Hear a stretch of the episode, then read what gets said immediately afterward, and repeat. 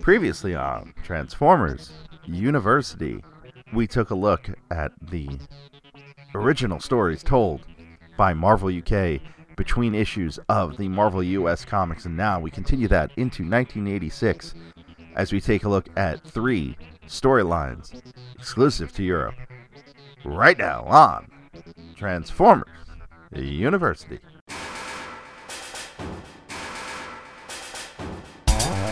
Hello, my friend, and welcome to episode 47 of Transformers University. I am your host, Anthony Brucali, owner-operator, madman behind tfu.info, the website, the toy archive for this podcast, and everything involved with tfu.info.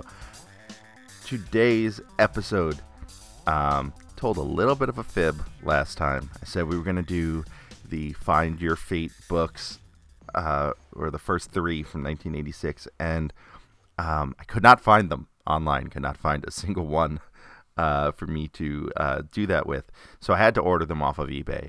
They have arrived, but not in time for me to go through them and dissect them for this show, so that will be for hopefully the next episode. That's my goal, is for episode 48 to have the next three in the Find Your Fate series.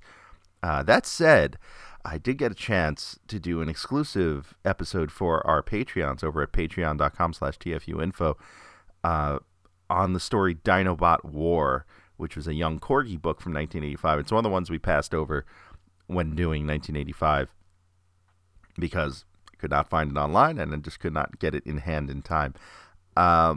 It's a pretty neat story, and I dissected that book exclusively for our Patreon subscribers at the $3 and up level. So swing on by patreon.com/tfuinfo for that.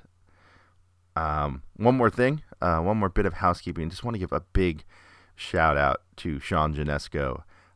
He is one of our seniors over at the Patreon. He's a big fan of the show. You know him on Twitter as Donvoy, doing the Don Ferguson versions of the covers of every Transformers comic, and if you're familiar with Don, Headmaster Don Ferguson over at Radio Free Cybertron, and then you should check out this Twitter feed because it is fantastic. He picked me up a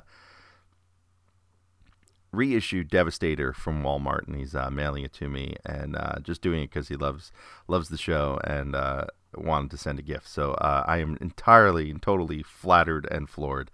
And I just want to thank him for that.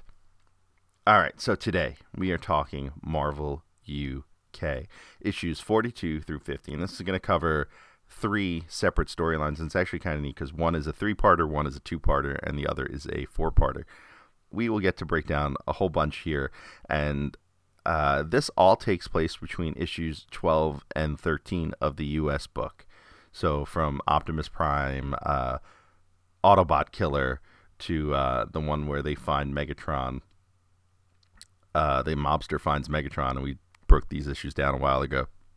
And the first issue we're going to talk about is issue 42, Crisis of Command Part 1. And this one actually came out just at the very end of 1985, December 28th, 1985. And I held it off for the 85 shows because the stories, since it's part of a three-parter, I figured let's save the entire storyline for one episode. So this still features a lot of the 85 cast. It is written by Mike Collins, who was the artist on those Ladybird books and not the alter ego of Deathlock. And the art here, and this is an important one, this is the first Transformers book drawn by Jeff Sr. Now, Jeff Sr. is a fan favorite. He will go on to draw a lot more UK comics as time goes on, and he'll eventually move over to the US book. And his art style is certainly one of the definitive comic book art styles for Transformers. Colors here by Steve Whitaker, letters by 1986 NL Cy Young Award winner Mike Scott, edited by Ian Rimmer, and cover by Will Simpson. And a couple of neat things on this cover. It features a blue streak. So you know, Blue Streak is gray with some black, though the prototype of the toy and the Diaclone version of the toy was blue with a white hood.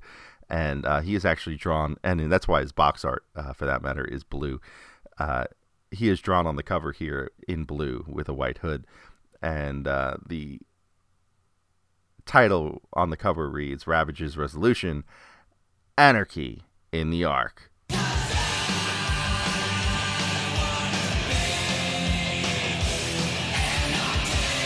So inside this book, the Autobots are fighting, arguing with one another inside of the Ark. Prowl wants Optimus Prime to use the creation matrix to build, quote-unquote, ultimate Autobots. And you kind of get this daydream of Prowl's of what these Autobots are going to look like. And they look like a cross between the comic book character Death's Head and Omega Supreme. They have a gun for one hand. They've got a claw on the other.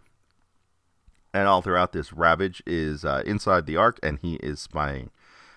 Optimus Prime rejects this idea and begins to doubt his own leadership. Ravage notices Prime's troubles and sets off an alarm, only to be captured by Mirage and Hound. And in this capture sequence, Hound and Mirage, it seems like Mirage is the one with holograms. And once again, this goes to the comic book and the coloring books, continued flip-flopping of Hound and Mirage's powers. Sometimes they get it in line with the cartoon, sometimes they don't. I don't know exactly who's wrong here. Back at Decepticon headquarters, Soundwave is in command, much to the dismay of Starscream, and they have a bit of an argument, and then we go back to Autobot headquarters where Ravage escapes, and that is basically the entire issue. There's not a lot here in terms of story, but it's part one of a three-parter. And it is kind of neat to see Starscream get a little bit of his typical characterization, because he doesn't really get that in the U.S. book, not for a while, and just not even in general. He's not really the Starscream we know from the cartoon and the comics. He doesn't get a lot of page time. On to issue 43, Crisis of Command, Part 2. And this one features a new writer on the issue, James Hill, who you may remember from the Christmas Breaker in 1985 annuals. Jeff Sr. has the art here. Gina Hill was credited with the colors, but it turns out there's a correction in the later letters page that colors for this story were by John Burns, who was a longtime comic book pro. In 2006, his most notable work probably is drawing Sable and Fortune for Marvel Comics, and Stuart Place, who was a well-known UK colorist, and that's colorist with a U. Once again, letters by NL Cy Young Award winner Mike Scott, and edits by Ian Rimmer. Cover by John Ridgway, and this features Bumblebee all alone on the cover, staring down the barrel of all of the Decepticons' guns, and there's some characteristic ones here of Rumble and Frenzy, both red and blue, and Soundwave and the Seekers. It's a pretty neat looking cover. In the story, Bumblebee realizes that Ravage has escaped and chases after him. He uses his infrared vision to try to find him, and that's another ability that goes back to I guess some sort of Bible material, because that's one of those things in the coloring books where Bumblebee has enhanced vision. And then we flash back to find out that B had told Prowl and Optimus about Ravage's escape, and B picks up on Prime's doubts and decides to go after Ravage. We jump back to the present, and Prime, he finds Hound and Mirage and wants to know why they aren't chasing after Ravage, because he told Bumblebee to tell them to go get him. He realizes that B is out there alone, and slowly comes to the realization that this has all been a trap, and B is led into the trap, all the Decepticons versus Bumblebee. And what you get here is a pretty gruesome fight scene. Skywarp pummels Bumblebee after he is shot by Laserbeak. Bumblebee tries to escape, but is then caught by Starscream. Back at Autobot headquarters, the Decepticons, they leave a message for the Autobots and drop off Bumblebee's arm. And that is the end of part two. So we go on to part three. issue 44, has this sweet cover by Jeff Anderson. Man goes into cage, cage goes into salsa. Prime at the mercy of the Seekers. The subtext reads Jet Trap with an exclamation point, and it's Skywarp, Starscream, Thundercracker left to right, and a damaged Prime on the ground as they point their arm cannons at him. It's pretty neat. That's one that doesn't really get remembered, I guess is the word. I mean, there's a lot of the U.S. covers, you know, issue 5, the Transformers Are All Dead. There's a couple of covers that really do get a lot of love, and this one does not, probably because it's a UK book, but it really should. It is a really sweet-looking cover. Writer on this one, Mike Collins. Art this time by John Dillard. Stokes. Nope, you're right. That's John Stokes. Colors here by Gina Hart and Stuart Place. Letters once again by NL Cy Young Award winner Mike Scott, and edits by Ian Rimmer. This issue starts off with Laserbeak taunting the Autobots to come get Bumblebee. Prowl shoots at Laserbeak and misses. Really should have been Blue Streak shooting at Laserbeak if you know your history from this show. And Prime takes the challenge and decides to go alone. He realizes that they've been being played this whole time and decides to go at, quote, whatever the cost. That's a phrase that is going to come back many times. At Decepticon headquarters, the cons are waiting, and Prime drives into an earthquake from Rumble, the red one. Prime decides to play possum before punching out Rumble, the red one, and just in time for the Seekers to attack and damage Optimus Prime. Starscream gloats, thinks killing Optimus Prime will make him a leader, and this triggers something for Optimus. Optimus then overcomes his doubt. He dares Starscream to kill him. It's a pretty bold panel. Big bit of surprise on Starscream's face as Optimus is kind of just staring him down, going, "So kill me." It's pretty epic. And he then punches out Starscream. Back at the Decepticon base, Bumblebee continues to have faith in Optimus Prime, but Soundwave asks him, "Where's your savior now?" Where's your savior now? And just then, Prime, he mic drops a null ray at Soundwave's feet. Starscream's arm cannon just cradush is the sound effect as it falls on the floor, and he shoots Soundwave, punches out Laserbeak, and saves Bumblebee, and takes him back to Autobot headquarters. There, Prime decrees that no, and I'm going to quote this one because it's going to come back later on, quote, "No dedicated Autobot warriors," end quote, "will be made via the Matrix." And that is the creation Matrix in the comics. So that is a bold statement for Optimus, but probably not a good one for Hasbro if they want to introduce new toys. And that wraps up Crisis of Command, taking us to issue 45, The Icarus Theory, Part 1. This one written by Simon Furman, art by Barry Kitson, letters by Richard Starkings, colors by Gina Hart, edits by Ian Rimmer, and the cover here by Kev Hopgood, a lifelong comic book artist, probably best known for co-creating Marvel's character War Machine. And speaking of Marvel, this story clearly takes place within the Marvel Comics universe, as some previous Transformers books have. So we start out at Roxxon Oil, who... there's a scientist there who is showing newspaper reports from the Daily Bugle about giant robots and believes their competitor, BlackRock, is behind the robots. This scientist is named Morris, and he wants Roxxon to fund his experiment for this thing called the neural relay link, which can control robots as well. The executives are not having it, and... Morris gets fired, but he wants to continue working on his project, so he breaks in after hours and is using this neural relay link with dummy robots.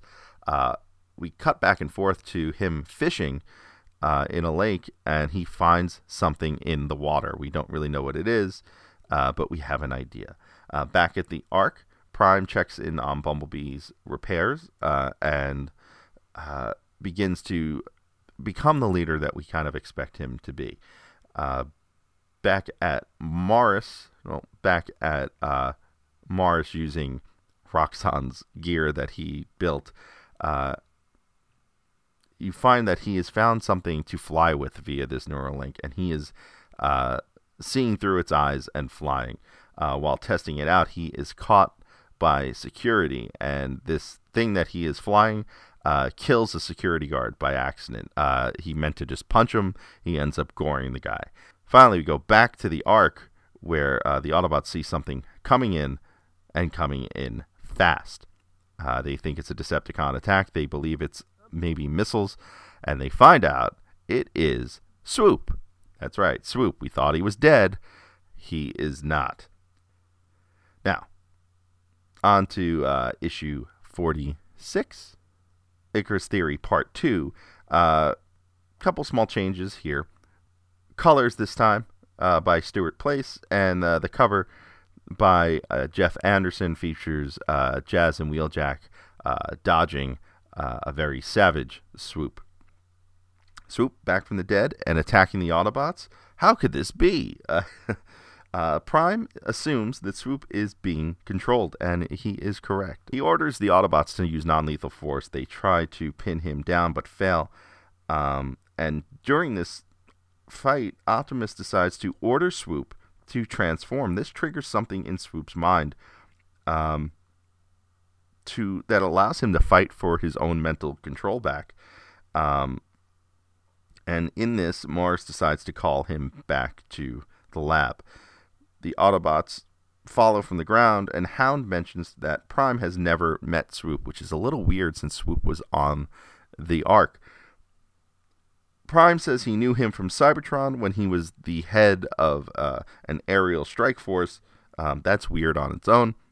And Swoop's name then was Dive Bomb, and this is important later on. Not in this episode.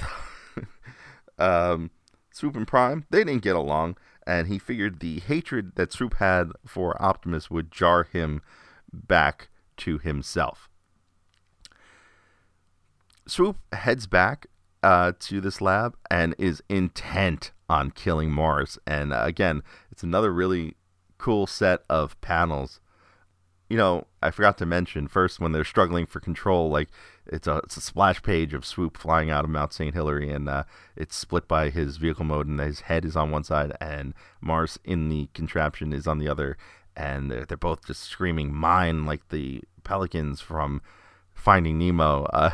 It's a really cool page. But yeah, that other page where Swoop's like planning on killing Mars. Mars is just yapping, talking, and Swoop is just deadly silent and just pointing his gun right down on him.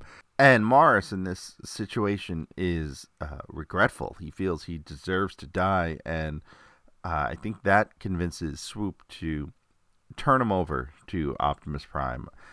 In the process of this, Swoop begins to lash out at Ratchet, and there's a bit of hand-waving here. There's a lot of story condensed into just a few panels, and Swoop is corralled and brought back to the Ark for repairs, and Morris destroys his machine and is handed over to the authorities for the murder of the security guard.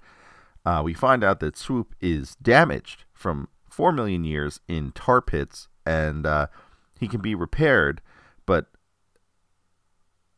they believe the other 4 Dinobots are suffering from the same damage. This is what had caused Swoop to lash out so ferally and violently that the other 4 Dinobots are probably in the same state, so they must be found. And that is the end of issue 46. And that takes us to the final story arc we're going to cover in this episode of Transformers University. And that is a 4-part story called Dinobot Hunt. And it's, you know, think about it. We've got 4 Dinobots left. We've got 4 issues left. 1 dino per issue. And away we go. So issue 47. Written by Simon Furman, art by Will Simpson, colors by Stuart Place, letters by Anne Hafacree, and edits by Ian Rimmer. Cover here, pretty neat. One-off kind of Transformers appearance of this guy, David Lloyd. You may know him best as the artist and co-creator on V for Vendetta. Now, this story starts out in the deserts of Nevada. Some soldiers, they find something buried in the sand, and it turns out to be Snarl, recharging. And he lashes out. And he is about to kill one of the soldiers when he is shot by Mirage, who is with Trailbreaker and Brawn. And we flash back to find out that Prime is sending out 4 teams looking for the 4 Dinobots. Snarl, he escapes into the desert, which they believe is deserted. But it turns out there is a hidden U.S. military base there. And Snarl attacks the base. The base defends itself, loses, and evacuates. There, the general at the base, he sets off an experimental bomb. It's what they were working on at the base. It destroys the base and knocks out Snarl. Mirage and company takes Snarl into custody. All the while, Laserbeak spying on the whole thing. And that is part 1 of Dinobot Hunt. We're going to move fairly quickly through these where we can. So, issue 48, part 2 of Dinobot Hunt. Writer Simon Furman, pencils by Barry Kitson, inks by Mark Griffiths. It's a newcomer to the Transformers universe. He had a brief career in comics. His only other work was on a series called Andromeda on one short story. Colors, this time by Jeff Anderson, letters by Anne Hafacree, and edits by Ian Rimmer, and the cover also by Jeff Anderson. I'm battling this jackass on his blog's message board. And this cover features Sludge in the swamp, and it actually has the title To Slay the Swamp Thing. We begin with a flashback to Prowl building the teams to find the Dinobots, and Gears, Windcharger, and Cliffjumper sent to find Sludge in Northern California. Interesting that 3 mini-bots are being sent to take down what is arguably the largest Dinobot. Now, at a cabin on the river, 2 men are swapping tails, and an unseen Decepticon threatens them, wanting to know the location of the Dinobot. Sludge has been found by a reporter named Joy Meadows. I'm wondering if her name is a Honeymooners reference, by the way, since we've seen them in the stories before. The 2 lead actresses on that series were Audrey Meadows and Joyce Randolph. If you portmanteau their names, you can make Joy Meadows.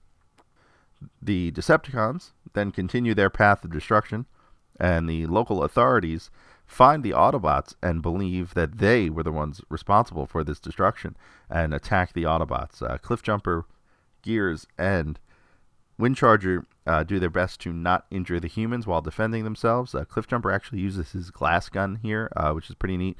Turns a boat into an entirely glass boat and makes a silly joke about glass bottom boats. But then they hear Sludge under attack and race to investigate. Sludge is down, and the 3 Autobot minibots get shot because the Decepticons have laid an ambush, and they win. And we find out that the mystery Decepticons are Soundwave, Skywarp, and Scavenger. Now, on to issue 49, Dinobot Hunt Part 3. And this one features a cover, really interesting cover by Jeff Sr. of Jetfire, still wearing his Decepticon badge, trying to wrangle in slag. Writing on this issue, Simon Furman, art by Will Simpson, letters by NL Cy Young Award winner Mike Scott, colors by Stuart Place, and edits by Ian Rimmer. And the Decepticons arrive in Idaho. And they're not looking for potatoes. They are looking for Dinobots. It's interesting here that Soundwave identifies himself as acting commander of the Decepticons and finds a damaged Decepticon insignia on the ground.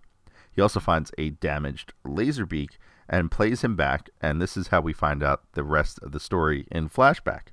There are a pair of humans trying to wrangle slag for destroying their ranch. The Autobots, they arrive in a shuttlecraft, Jazz, Ironhide, and Jetfire with the wrong badge still. And Ironhide doesn't trust Jetfire yet. This is prior to him receiving the right of the Auto brand that we saw in the U.S. comics. Human, he gets on top of Slag, sits on his head, and tries to shoot him with a shotgun straight to the head. That does nothing but anger Slag a bit more. The Autobots intervene, Jetfire from the air. Ironhide and Jazz, they're riding the Marb, M-A-R-B. You may remember that from the Ratchet storyline that introduced the Dinobots in the U.S. comics. It's basically like a little flying little deck, flight deck, hovercraft, if you will.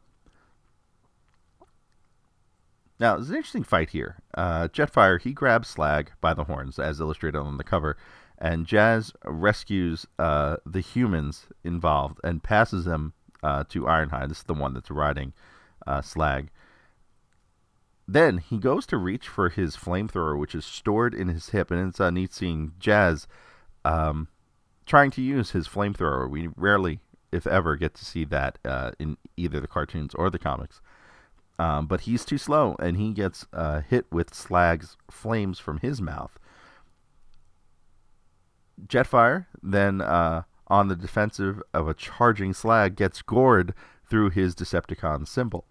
Just then, Laserbeak gets caught by Ironhide. Ironhide stuns him and then tosses him to Jetfire, who shoves him in Slag's mouth just before Slag is about to unleash some more fire, both knocking out Laserbeak and Slag. So the Autobots retrieve Slag, and then we flash forward once again to present day, and Soundwave plans to kill the three mini-bots that they had captured in the previous issue. Back at the Ark, there's a distress call from Canada. The team up there, which is consisting of Blue Streak, Huffer, and Sideswipe, are severely damaged and in need of assistance. And that takes us to the final story we are going to cover today on Transformers University. Final issue of the comic so far for a while, issue 50, Dinobot Hunt, part 4, the final part, written by Simon Furman, art by Barry Kitson, letters by Annie Haffercree, colors by Stuart Place, edits by Ian Rimmer, and an art assist here by a gentleman of the name Tim Perkins. Now, he will go on to have a long career in comics and currently runs a company called Wizards Keep Limited. You can find them online at www.wizards-keep.com. And the cover here by John Higgins features Grimlock and Sludge fighting in the snow. And that's kind of a bit of foreshadowing for what we're going to see. So Sideswipe, he tells of Blue Streak's and Huffer's fall and eventually his own as he hopes his distress signal got through. We find Grimlock and Sludge fighting through a place called Dunestown and are creating a lot of collateral damage. The Decepticons, they're going to watch, and Scavenger has created some sort of mind-control device to use Sludge to attack Grimlock. Optimus Prime, Bumblebee, and Ratchet, they arrive, and Bumblebee goes looking for how Sludge got there. He notes that he has 8 other senses when he's having a hard time finding how Sludge got there. So does that mean the Transformers have 9 senses? As opposed to the standard 5, that is something worth exploring on the internet eventually. So Bumblebee, he does find something, but they don't really tell you what just yet. Optimus holding Grimlock and Sludge fight to a small little body of water. Prowl arrives in the shuttlecraft and crashes it into the water. This knocks out Grimlock, but makes Sludge angrier. Turns out Bumblebee has found an Autobot shuttlecraft with these fellow mini-bots inside, the 3 that the Decepticons have captured, and a thing called the Sonic Lance, which is controlling Sludge and is Scavenger's invention we mentioned earlier. Bumblebee believes it is booby-trapped, so he decides to rescue his friends and then blow up to take it out from a distance. This blows up the ship, and he is right. Sludge is freed from the control of the Decepticons, and Ratchet finds Blue Streak and believes he can get him and Huffer and Sideswipe repaired if they can get them back to the base in time. However, Soundwave, he claims victory as the Decepticons finish a raid on a nearby oil plant. Optimus Prime can hear Soundwave gloating and is not happy. The end. And so ends Dinobot Hunt. You know, I really dug this four-part epic that we just recapped. It's kind of fun seeing our old friends in stories that may not be terribly familiar to us. So this one's actually, Dinobot Hunt's been reprinted a bunch of times. The art's great. It's really good, really consistent too, despite it being a number of different artists. So if you can catch one of the reprints, I know IDW did them a few years back. You can totally buy them on Amazon. You can use our Amazon links to go for them. tfu.info/Amazon. If you pick it up, I'll kick back a few coins my way and help us keep this show going. And in fact, I'm going to tweet out some links to this on the Twitter account. So check out the Twitter. It is @tfu_info. And of course, you can catch us on Facebook, facebook.com/tfuinfo, instagram.com/tfuinfo. And please, if you'd like to join our Patreon, as mentioned earlier, patreon.com/tfuinfo. Next time on the show, we're going to do some Find Your Fate, Junior. I promise. I know I said it last time. I mean it this time because I have the books in hand. As we continue through 1986 and march on towards the centerpiece of the original series, Transformers the movie. So, until next time, see ya.